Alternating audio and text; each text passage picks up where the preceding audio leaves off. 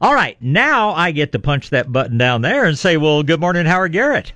Good morning. How's everybody? You know, it was just, as far as I'm concerned, the perfect rain. It started about dark, rained for a good part of the night, and it was clear, starry skies when I left home this morning. Well, we had rain and woke me up too, and I'm tired of it. We've had more than enough. I tell you, it's been pretty interesting. It's it has been it has been an interesting year. We've gone from being very dry to wet in the fall to very dry through the winter months back to really very wet uh, for the past month or so. And but you know it's just it's Texas. Get used to it. No wonder our poor plants get confused. One thing that uh, people might keep an eye out for I got a tip from um, one of my uh, past landscape uh, buddies he's not in the landscape business anymore, just Christmas tree business, but he still has an interest. He told me that he had uh, had caught his eye, the magnolias had caught his eye, mm-hmm. that they're loaded with buds, and they may be really putting on a show this year. So you might uh, keep an eye out for that. I Yeah. don't know if it'll be as strong for y'all as it is for us or not. Well, there are parts of San Antonio, as you well know, that have good deep soils. When you get down King William area, when you get over southeast side of town, even some of the north side subdivisions that have deep soils, they go pretty nice magnolias. It's these folks just sitting on pure rock that have troubles. But I will look for that because we we don't have a lot, but we sure do have some beautiful magnolias around. And uh, that uh, that little gem variety is uh, people think it's a dwarf, and it's my understanding it's really just a slower growing variety. But uh, it's actually become right. yeah, it's actually become a fairly popular tree here. Well, it makes sense. You know, all the rain that we had in the fall, uh, maybe more than. Did y'all have a lot of rain in the fall also? We had uh, uh, September, October, early November were very wet, and then the tap just turned off. Yeah, well, you may have the same. That may have been what, what the what the uh, key uh, was to that. So we'll keep an eye on that. And maybe uh, it may happen for other plants, other flowering plants too. It'll be a an interesting thing for everybody to keep an eye on and see if we see a difference. So, as we've talked the last few weeks, all the plant growth is just lush as it can be, and a lot of things are blooming. My oak leaf hydrangeas are blooming, uh, I think, a little bit better than than normal this year, and uh, it may happen on other things as well. Are there a number of different varieties of oak leaf hydrangeas? It seems like the one that they call Alice oak leaf is the main one we get. And it's just one of those plants that I've never really grown. And it, of course, is sort of a white flower. Do you grow any different ones, or do you know if there are any different oak leaf hydrangeas out there? I just primarily have the standard one. You know, I Uh-huh. just uh, ask for oak leaf hydrangea. There, are, there are a lot of others, and there's some kind of vining hydrangeas and a bunch, bunch that I probably need to to try. But my normal ones, I've got a big mass of them in the backyard, and they're blooming like crazy. And then I have some that haven't been in as long; they're kind of spotted around, scattered around in the rest of the landscape, and they're all looking really really good. The other neat thing about them is that some years they have beautiful red fall color too. Yeah, oh, yeah, yeah. And uh, people that you know go to San Francisco or even East Texas and see those giant, beautiful pink and white and purple ones, I can understand the attraction there. But if you want one that really, really grows well here, the, the oak leaf is has sure been our choice and and been good. And that brings up a, a question that I I'd like to. I think I know what your take on it is, uh, and that people keep wanting to argue with me about pH, and I keep telling them that pH really isn't that critical. If you're organic and if you have a good layer of organic material or a good level of organic material in the soil, you're getting pretty much all the acidity you need from the humic acids and everything that's in there. And I, it's, it's kind of like a lot of things, just like the numbers on fertilizer bags. I tell people ignore them. That doesn't really tell the whole story. And it's my opinion that pH is the same way. How do you feel? Yeah, I think I think pH is a resulting uh, kind of thing, not a controlling factor. And uh, if you're doing what we talked about last week, I think you know, and not doing the plastic. I wrote a Dallas News column about not using the filter fabrics and plastic and messing up that most important part of the soil, the surface right under the mulch, that pH is going to be moving to you know to a perfect point there mm-hmm. in pretty much any kind of soil you run into. And I, uh, I think you know the the sulfur become, comes into question in this a whole lot, and I think yeah. sulfur a lot of times is beneficial if it's not you know there and available to the plants. A little bit helps, but doing it a, a, a whole lot, I don't think is essential uh, either. I do have a couple of trees right now. It's going to be an interesting little couple of experiments. One of them is a Parrotia, a little uh, uh-huh. Persian ironwood that I planted at the office, and then there's a, another little tree I've got that is showing a little bit of. Um, you'd probably call it chlorosis. The new growth is a little lighter color than you would like to see. The Parrotia is even uh, pretty pretty much uh, showing iron chlorosis, mm-hmm. and it dawned on me to look at the base of them, and guess what? yeah. My, my own trees that I planted myself, and it it hap- it can happen naturally. You know, we've talked about this before. Sure. The, the silting in, you know, during heavy rains and all that kind of thing, and there's a bunch of of weeds growing, grass is growing in the area where I put it. I hadn't really maintained it highly, so I'm, I've taken pictures of it, and I'm going to take uh, probably try to do a little uh, video of me uh, uncovering it, loosening the soil up with the Horry knife, and uh-huh. uncovering it, and do a, a little before and after. Because I'll bet you a dollar to a donut that it'll turn right around by just doing the sick tree treatment with that first step, the most important in getting the soil off and dramatically exposing that flare. Yeah, yeah, and uh, I, I think we need to wherever we can keep talking about it as a trunk flare rather than the root flare because I had a call early this morning. You may have heard he said he went back and looked at his crepe myrtles uh, that had been planted years before, and they were just fine. And I said, "Well, did you see the broadening of the trunk?" "Oh no, no, but the roots were up on the surface." And I said, "Well, yeah, those are those nice little fine fibrous roots, and that does not constitute the root flare. That it's you know you've got to see how that trunk flares out, and your major roots are what you want exposed, and you know, there's just sort of that long pause and that oh that you get, and uh, I, I just can't think. I think we can't harp on it too much, uh, but. Uh, need need those videos need people to actually see and i love you know of course on dirtdoctor.com you've got beautiful pictures of exposed root flares and i sure hope anybody that's unsure will take a look at those because it's uh, uh, it's not just having roots up there it's where that trunk actually flares out at the base well it, it I think me showing uh, everybody my own trees and how easy it is to to uh, make the mistake that you've got it uh, exposed properly is going to be important for everybody uh, to see. And on small trees, it can really happen easily because they come in the container too low, and you may have been a little cavalier when you planted them, and then, uh, like I said, it can fill in and uh, stuff wash in and fill in over time. So it's going to be a good thing to show everybody. I use both terms. I use root flare and trunk flare, but I tell you what I'm saying more than anything now. I'm just saying flare. Yeah. And uh, people can get used to that. The word really explains it mm-hmm. very well. If it's not flaring out big time to where you can walk up and stand on it, it's not exposed enough. Yeah. Simple as that. And and I compare the wrong way. I said it look like a fence post. And if it looks like a fence post, you're you're way wrong. You, that's you. You need to you need to do it, and that's and and the other thing that I find is the people that then come back with, well, gosh, it's been that way for 10 years. And I say, well, yeah, and your tree's been unhealthy for 10 years. And when it really starts to die, which it will do at some point, it's very hard to reverse. So let's take care of the problem before that happens. Yeah, the champion pecan was too deep in the ground for decades and decades and decades, and it you know wasn't in horrible shape. But the but the minute we uh, exposed the flare, the dead twigs at the tip went away, and the tree filled out, and, it's, and the um, you know the bracts aren't uh, growing in the trunk anymore, hardly uh, at all. So. Yep.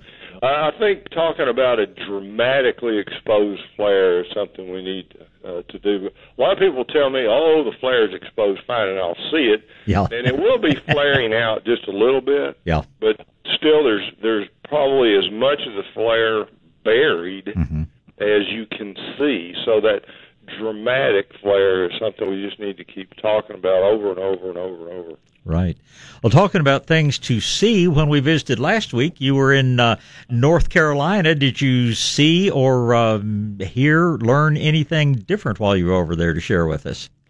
Well, I was telling Judy, and I experimented with it a little bit last night. One of the most interesting things was a gal who has done books on uh, on on grilling, and we don't grill; we just cook inside on a cast iron stove, uh-huh. cast iron skillet usually. But uh, one of the things that, that was her big deal is that uh, when you're cooking meat, and she was primarily talking about steak. I tried it on a pork chop last night, but on steak you don't you don't oil the grill. You oil the meat.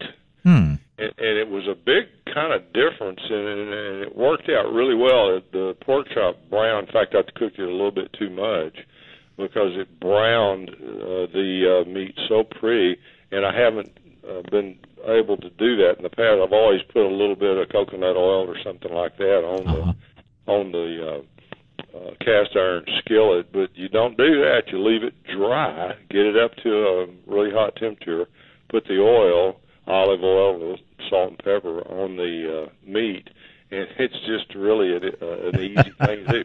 And you never turn it more than once. And that was something I learned years ago too. That you uh, even on hamburgers, the best yep. hamburgers made or where you start seeing the red juices on the top and you flip it one time and it really works well. Same thing with steak, pork chops, or whatever. So that was one of the most interesting things I ran into. The other was uh, just a. I had that interesting trip. We had. Uh, have I told you about landing there yet? You told me, yeah, that that getting there was was a challenge in the the aborted uh, landing attempts, and then finally getting on the ground. Yeah, yeah, it was it was a little scary, and then the big tree uh, coming down, something we don't have to uh, fool with, right? And then uh, going back, there were some uh, interesting things too. So it's uh, you know traveling these days is always. Uh, uh, an eye opener, it seems. Well, it was. Speaking of eye openers, and uh, um, something that I probably should have paid more attention to, but uh, had a hackberry tree in my front yard at the ranch there, and it was, you know, a, a reasonably hackberries are just, you know, to me they're not the best trees out there as a big landscape plant. The birds love them. They have a, there are a lot of good things to be said for them, but they are also a tree that can have problems. And this tree probably maybe 24 inches in diameter at the base and showed absolutely no sign of any problem with the trunk. I mean, it was round. There were no cavities. There was nothing obvious to it. And in the storm we had last week, like a third of the tree, and it, it was, you know, a, a, a narrow cleft there that uh, it was just too big for me to do anything about uh, when I first moved up there. But about a third of the tree just came down. It just split off and fell, and that tree was totally hollow on inside. Uh, you know, there was maybe two, three inches of wood all the way around, and I'm probably going to have to take the remaining two thirds down uh, just because I know it's going to come down in another storm. But it was interesting that you could have a tree trunk that looked totally normal, and yet it was totally hollowed inside. Well, that can happen by lightning hitting mm-hmm. it and going down through the, the middle of the tree. It, it can also happen when it's young and uh, there's some kind of physical injury, and then that uh, that callus will form, you know, completely around the mm-hmm. entire mm-hmm. trunk, and and that decayed area is in, inside, and you know, totally in, invisible. And the it was that I've seen come down around here have been uh, all pretty consistent too, and it's really been a little scary in some way because some big trees with a lot of foliage, nice, yeah. fairly nice looking top, have blown over, and the roots are just almost non-existent, just yeah. horrible roots from probably you know the chemical lawn care that's been going on for a long time. Well, and I don't think there's any doubt of that. I had an old fellow, gosh, he's probably been dead 25 years ago, but an old tree guy named Shorty Covell that Uh, and this was when Roundup was just really coming onto the market in a big way. And he, he used to tell me, he said, don't you let anybody tell you that it's neutralized when it hits the ground. He said, I look at tree roots every day and that stuff is highly damaging to tree roots. So I think the herbicides in general, you know, greatly contribute to, uh, damage to the root system of, uh, many landscape trees. I played in a little uh, golf tournament uh, a company that's in the distribution business of uh, organic stuff now, but it's a big national company that is primarily in the swimming pool and chlorine business and mm-hmm. ir- irrigation and you know not organic stuff. And it was really fun to, to uh, get to know them and talk about them. And they had some of their customers there that were in the synthetic fertilizer business that uh-huh. I actually got to play with and talk and there is there is strong movement our way. I was really surprised at how interested all of them were in talking about it. And one of the things that happened is one of the guys in charge of this part of the world for this company just uh, tried some organic fertilizer for the first time last year on his ranch, and he's got grass growing better than ever before. And he is really singing the praises. So, uh, and this chemical uh, fertilizer uh, fellow that I played with. Um, you know, and he want he was interested in talking about you know his stuff and his ideas on ammonium sulfate based products and all that. But I got him into talking about what you and Malcolm Beck and I used to talk about too. You know, you can take a synthetic fertilizer and add some carbon to it and make uh, some of the nutrients more bioavailable and turn it into not as good as a 100% organic fertilizer, but something that will work awfully well. And they were all real interested in talking about that, so we may be making some progress, uh, more so than I thought in some ways. Well, that's that is very interesting. I always think back to uh, the fellow who actually founded uh, the Greenlight Company uh, under the name of Wonder Chemical Company, Barney Grimm, and uh, the last few years that Barney was with, and he was chief chemist for Greenlight, and uh, uh, and he he turned the company around. He said, "I'm terrified of the products that uh, we used to produce." And by the time Barney passed on, uh, everything they were doing uh, was organic, uh, and or at least getting much closer to it. And of course, they sold out to another company that's partly organic, partly not. But it's just every now and then you get somebody that is willing to look at things with an open mind, and and that sort of person, I think, uh, is a person will that can certainly see and understand the advantage of organics, and I'd like to hope more of them come our way. That's uh, that sounds like a real good start.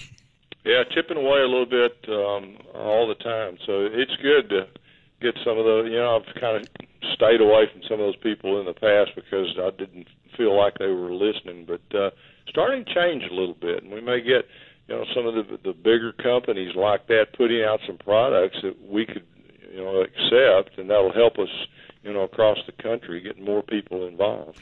Well, it's just the the thing that's going to fall on you and me and the companies is just to be sure people understand and understand how to use and understand the importance. I just, I always remember uh, your slides you show of the black and white that uh, you don't just become partly organic. You make the, you do it all the way, and that the it, the results are just so much more dramatic and than just saying, well, I'm going to try some of this organic stuff. No, make the leap, do it all organic, and that's when you'll see the big change.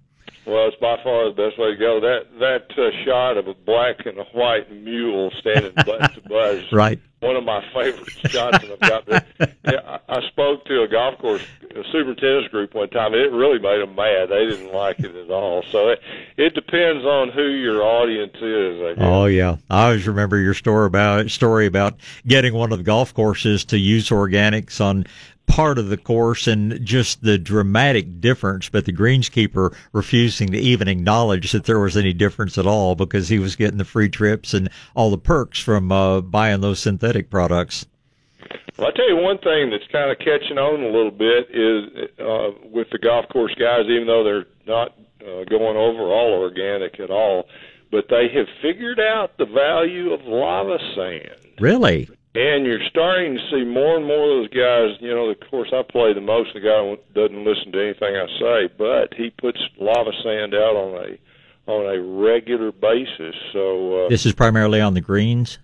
Uh, on the whole golf course. Really? What wow. what they've discovered in, in the city uh, that we're doing some consulting with about going organic too. When we met with them the first uh, time we met with them, they brought up the fact that they had already uh, been exposed to some research and some actual projects uh, reporting great water savings uh, from uh, the use of lava sand. So it's uh, starting to um, catch on out there, even though you know the people may not be using a, an entire organic program. Uh, yeah, at one point you had a company that you thought was going to produce several different grades of lava, several different sizes of lava. That's still the problem that we face down here is you can get the you can get lava sand and you can get the great big chunks that uh, they use as mulch in landscapes.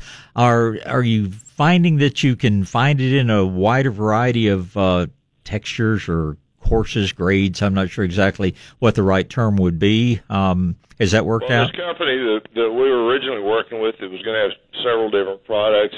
Uh, that kind of fell apart, and the people, or half of the people, are doing it again, and and very um, moving along very well. And their main product, and I, they'll probably do some additional ones too, but their main one is one I kind of like because the particles range from almost pea gravel size. Mm-hmm down to powder. Yeah. You, you got a wide range of, of sizes, and I, the, even though that will create some problems for some people because in shipping it'll settle a little bit and all that kind of thing. But in general, I think having that variety of sizes is a good thing. And the paramagnetism is way up there; it's through the roof, uh, strong. So it's it's uh, on the market to, to a degree already, but uh, it's still moving toward uh, becoming available all over the place.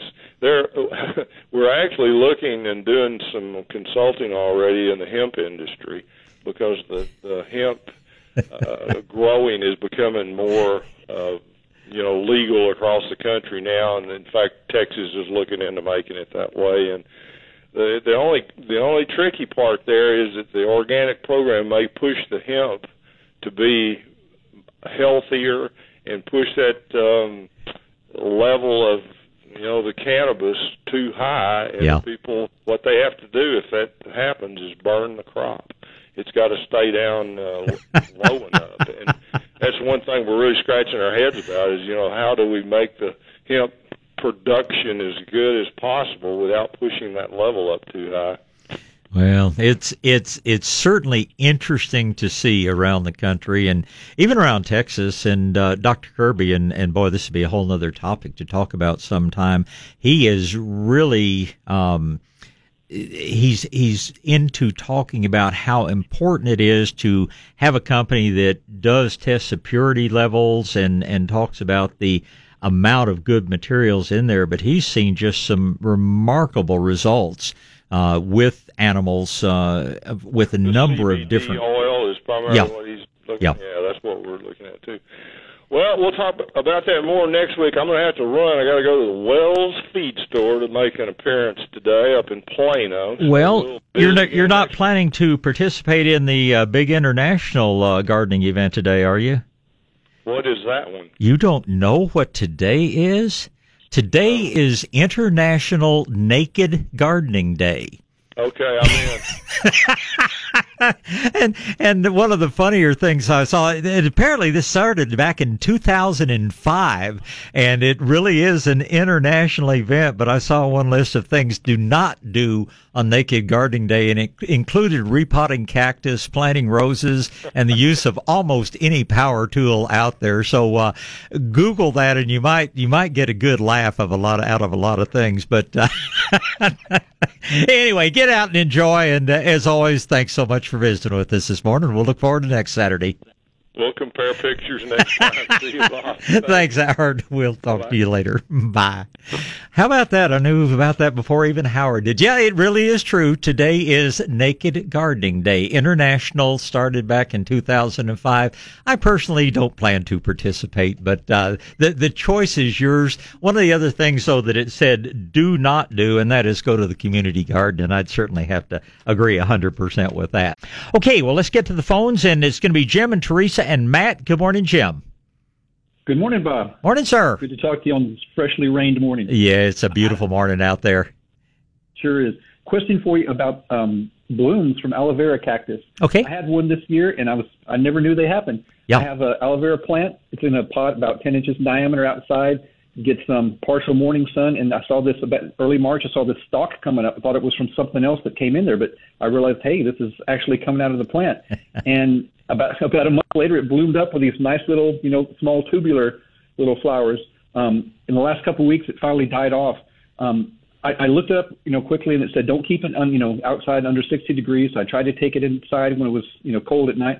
Is there anything I could have done to keep it keep it going longer, or No. anything I should have been doing to it? No, the the aloe vera, if you were growing it in lots of sun, they ought to bloom every year for you, uh, and they do make a very interesting bloom spike. The hummingbirds love them, as a matter of fact, with that tubular orange flower. Um, I suspect that if your aloe were growing in a little bit more sun, it probably wouldn't be quite as pretty a plant, but it would bloom more heavily, and the blooms maybe last a little bit longer. Now, there are a whole bunch of different aloes. Aloe is a genus, of course, of uh, of succulents, and uh, there are some aloes that are grown as landscape plants that are a little bit more cold hardy than the aloe vera, uh, and there's some yellow ones as well as some of those orangey ones, but. Uh, um, golly, I don't really know what else to tell you about them. They, unfortunately, aloe vera is not very cold hardy, uh, but if they do bloom and if they're getting enough light, they should bloom every year. Uh, if you get it a little bit more light, I wouldn't be surprised if it has two or three bloom spikes next year instead of just one, but the bloom's never going to be very long lasting. A week, 10 days, maybe two weeks at the most. Okay, I think that's my biggest problem because I have two other smaller aloe veras and I just keep them kind of shaded. So I'll Yeah. Well, them out in the sun. get them out in the open uh, and do it gradually. Again, aloe vera will grow in full sun, but if you move it very quickly from very shady to very sunny, it will sunburn. And as you get it in more sun, you're going to very definitely develop. Uh, you'll notice a more of a purple red color. It's not going to be that really green green look that you're seeing on your aloe veras now. So, and if you're using them for any medicinal purposes, uh, that sap will have a whole lot more medicinal quality where the plant's grown in a little bit more sun. Oh, good. Should I cut that stalk off or, or leave it, or how, what should I do with the stalk? Makes no difference. It's going to turn brown and crispy, and I've never seen one produce any seed. So, uh, uh, it's up to you. The plant doesn't really care. Alrighty. Well, appreciate it, Bob.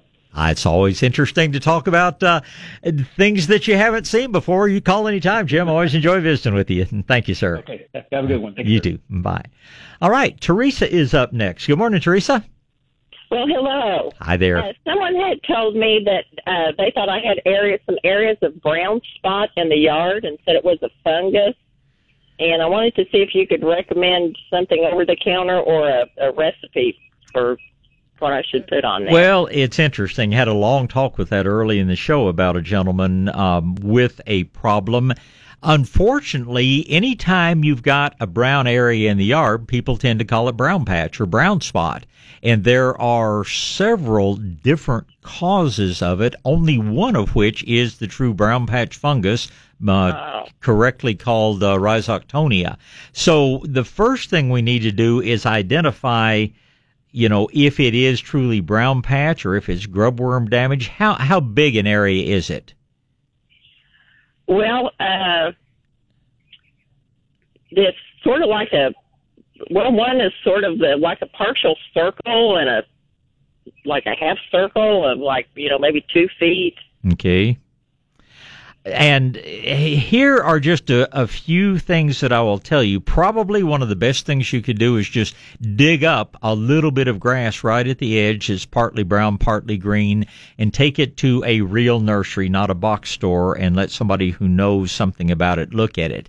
Uh, if the runners come up, if you were to lift up on the runners and they would lift away from the soil, it's not brown patch. It's probably grubworm damage from last year.